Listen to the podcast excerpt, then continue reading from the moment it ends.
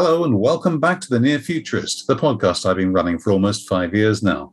We cover both the business and the consumer worlds, and as always, I'll welcome feedback and input on the LinkedIn page. Just search for Guy Clapperton and Near Futurist, and you'll find it.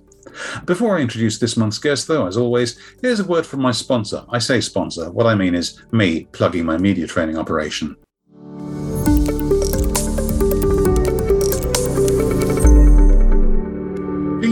Clients want to sound as confident, clear, and fluent in media interviews as the people in this podcast? Of course you do. My team and I can help. Drop my assistant Lindsay, that's lindsay at clapperton.co.uk, a note, and she'll set us a time for an initial chat. Or go to the website at clapperton.co.uk, two P's, to find out more. Now, back to the podcast.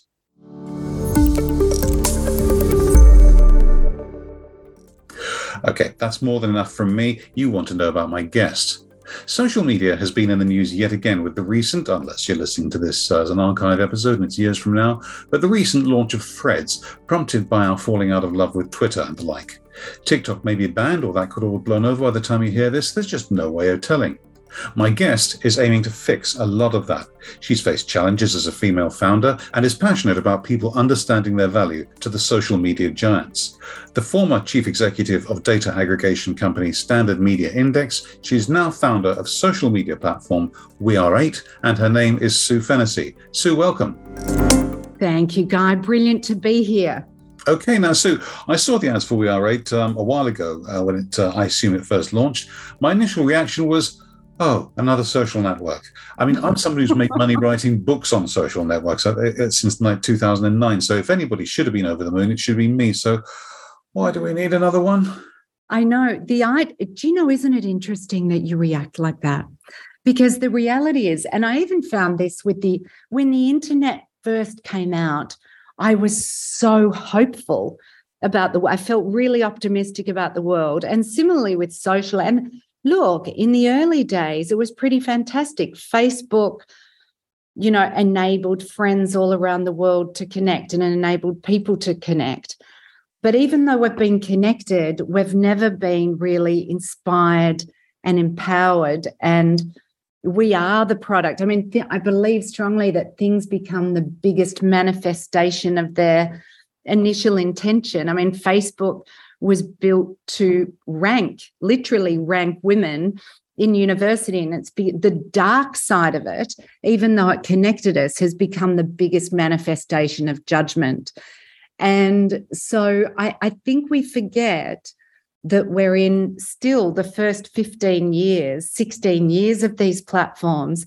And there can be an evolution that really serves society and serves people and makes people feel really good and inspired and feel their values. So, look, the way I look at the world is those social platforms, their ad model is broken because they only deliver brands 0.4% engagement rate. And even worse, they don't share any of the, well, Facebook doesn't share any of the $120 billion it made in 2020 with people or publishers or the planet. And so the economic model is broken. And then we know now as fact, you know, that it's fueling the mental health crisis, it's fueling misinformation and the climate crisis.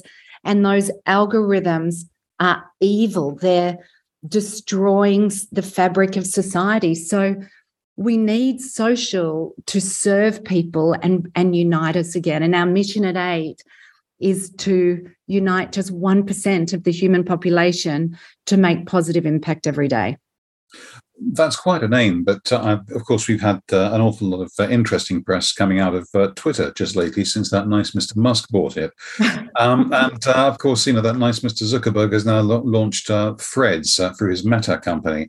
Um, again, that's supposed to be a kinder version of Twitter. Well, that's not supposed to be. It's what it's starting to look like. And at this stage, as we record, it's only a week old, so of course it could go in all sorts of directions by the time this episode is released in September. But I'm just wondering um, whether uh, Meta has perhaps stolen your thunder a little bit by releasing threads. Do you know what? I think the DNA of these platforms can't change. For a start, they're not sharing 60% of their revenue with the people.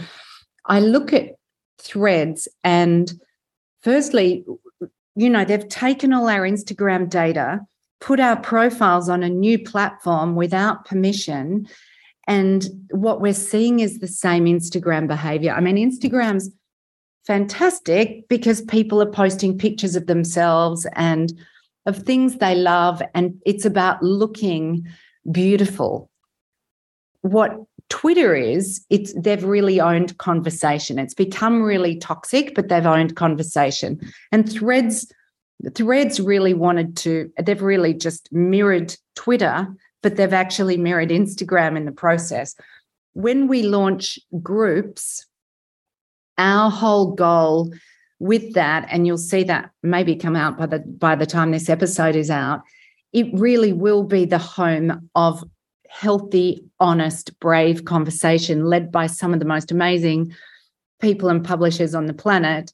Um, but we're desperate as humanity for a, a, real social home and a real and really honest conversation. I mean, you look at the division in the world and we're at a bad place. And I look at threads and people are just posting photos of themselves still and throwing out very, it's not conversation it's just people come it's basically instagram on a in a different format visual format so they haven't stolen our thunder and our whole positioning and you can still dance on tiktok tweet on twitter but change the world on eight and people are here for a very different reason that's a noble aim, of course. But starting a social network sounds almost easy. Um, I'm sure it's not. tell, tell, us about the complexities. Tell me how you had the idea and uh, what made you start up and the mechanics of it. What I found really fascinating, Guy, was that even the governments couldn't hold the social platforms accountable, right? And we've got, you know, we've got we've got country governments and yet we have tech leaders that control what we see, how we feel, and really control everyone on the planet's data. And that deeply troubled me, seeing that early. And I built a company before this that tracked ad spend all around the world. And you could see from 2008, when Facebook launched their ad model, you could see them starting from nothing to 2020, where they took $120 billion in ad revenue. And yet you looked at that model and thought it's actually quite broken. Digital advertising has never been re- reinvented. And all the other things were distressing me. And as, as a woman, as a mum, as a as a as just a human, if we're going to create the world that we live in, then we need a better social home. So our first step was to reimagine digital. And we we put together a team of 12 behavioral scientists to actually look at whether it was possible for human beings to want to watch an ad and give their attention and leave to an ad for two minutes a day. As it turns out, people are happy to do that for 10 minutes a day, um, but leave them feeling really loved, valued, and rewarded. Because what we realized if we could build a better ad model, then wherever it existed across digital, if we could build a better digital ad model where people were consciously wanting to opt in and watch ads for a couple of minutes a day, um, then we could redirect billions of dollars back to them. And so our model is where 60% of every dollar that comes through the We Are Eight system is shared. So we share 50% of every dollar with people 5% with uh, creators and publishers, and 5% to the planet and chari- a charity of the brand's choice. And, and people then, when they get paid micropayments for any ad that they watch, they can pay it forward to charities uh, or they can pay into their PayPal, they can pay off their mobile bill, they can pay their Spotify. So it becomes because people are really tired of paying for subscriptions. And so this whole reimagining the digital ad model, the delivery of a digital ad, really has never been. TV ads worked. I mean, TV ads were a perfect format, but the ad delivery model was never reinvented for so for digital or social. So we reimagined that first, and then around that, we've wrapped reimagined social media with zero tolerance of hate. So we've integrated all sorts of recognition technologies, where you can't be anonymous on eight. So, you know, it's it's and PwC audit the process. So it's actually making sure that everyone is has to own their own voice. And so we've addressed big challenges in both social and the ad model to trans to transform it. It really is the next evolution. I mean, we forget that those platforms are so young still.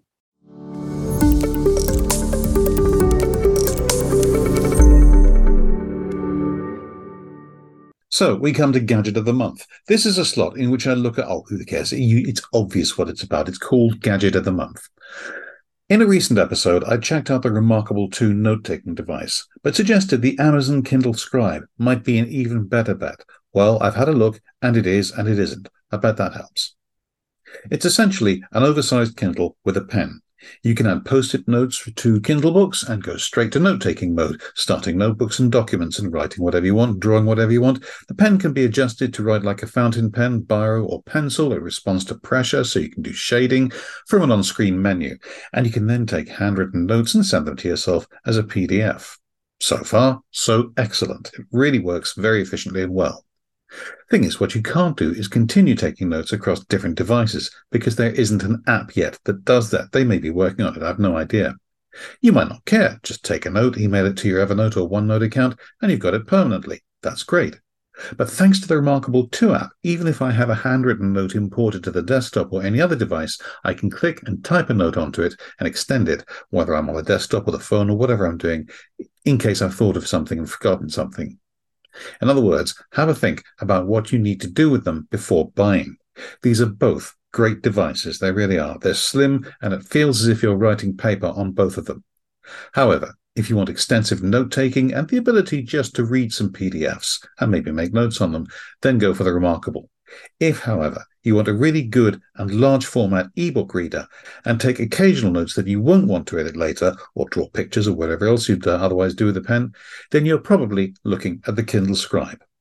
One thing though, if you get the cover that's formatted as a flap that folds over the scribe and sort of folds, be careful. I was holding it by the bottom and carelessly flipped the cover over so that the pen, which is magnetized but also has a loop to hold it to the bottom of the cover for safety, walloped the base of my thumbnail at speed. It hurt like a hurty thing.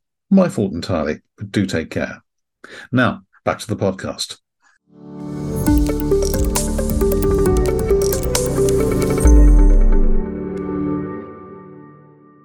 And of course, you're uh, talking about having uh, We Are Eight as a hate-free community. That's actually in some of your marketing material, uh, and uh, that's coming through loud and clear from what you're saying. But as a social network grows, how can you continue to police it and keep the haters out? I mean, how many users have you got currently, and how many are you aiming for in the next five years or so?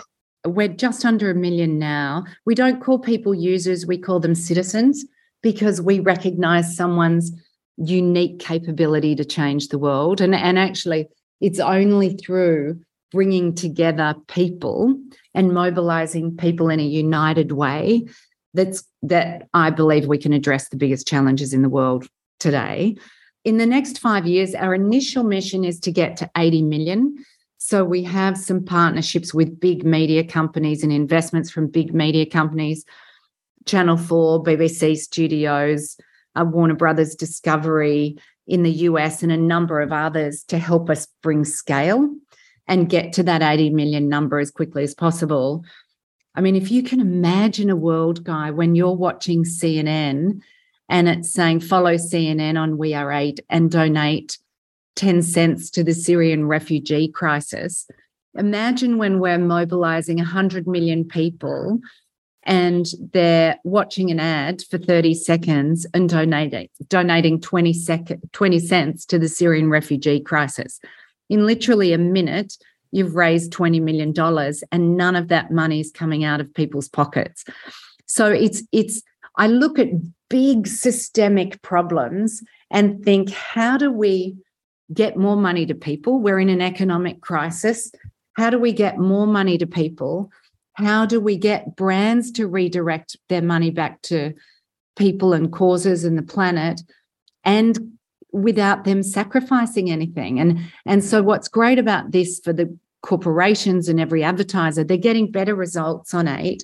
They're getting the attention of they, the people they want to reach in a sustainable way, but it's actually pumping billions of dollars back to people. And, and that's when it gets really exciting. It's just redirecting the wealth in a much healthier, fairer way. It sounds great, and uh, my view is that it's it's laudable. Um, but uh, you mentioned refugees. Uh, the, there are mm-hmm. already you'd already find that you've got uh, one side of uh, the, the, that debate saying we shouldn't be helping them, they shouldn't be coming over here, etc. The other side saying, of course, we should be helping these people; they're desperate. Mm-hmm. So it, it's it almost sort of you know without. If you're going to say we're anti-hate, then you have to start taking sides to an extent, don't you? I mean, if you, if Nigel Farage were to join um, the network, some people would define him as a hater. Some people would say, no, you're hating him. Uh, so, h- how do you actually stand on those issues? I think what's really interesting, and history's proven that this, but when there's not enough, when no one can see a solution, the the war starts and everyone is just throwing rocks. And look, I don't know Nigel Farage, but I do believe that everyone should have a voice on eight if they want that and they we we inspire them to show up as the best version of themselves. I'm actually interested to see how he would show up here but this is the place for collaborative discussion. I mean in a world that remembering these social pa- platforms purposely fuel hate through their algorithms. So they want the fight they want the division because that keeps people really engaged and really distressed, really isolated, but really engaged. And when they're engaged on the feed, they're scrolling more, four to six hours a day, and they're watching more ads. They're able to be fed more ads. So our whole, our entire philosophy is different in that we need uh, more, we need people to come together. I mean, I grew up, I don't know about you, Guy, but my father we would sit around the dinner table and let me tell you, we had some pretty diverse and divergent opinions about stuff, but we would sit at the dinner table and we would talk and we would listen.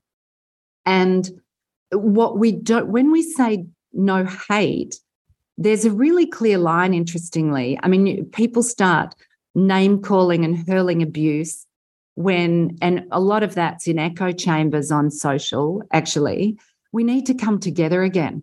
And so we're calling it the eight table actually, but we're bringing uh, it's it's going to be a fascinating election year next year. Election in the United States, who aren't united, more divided than ever.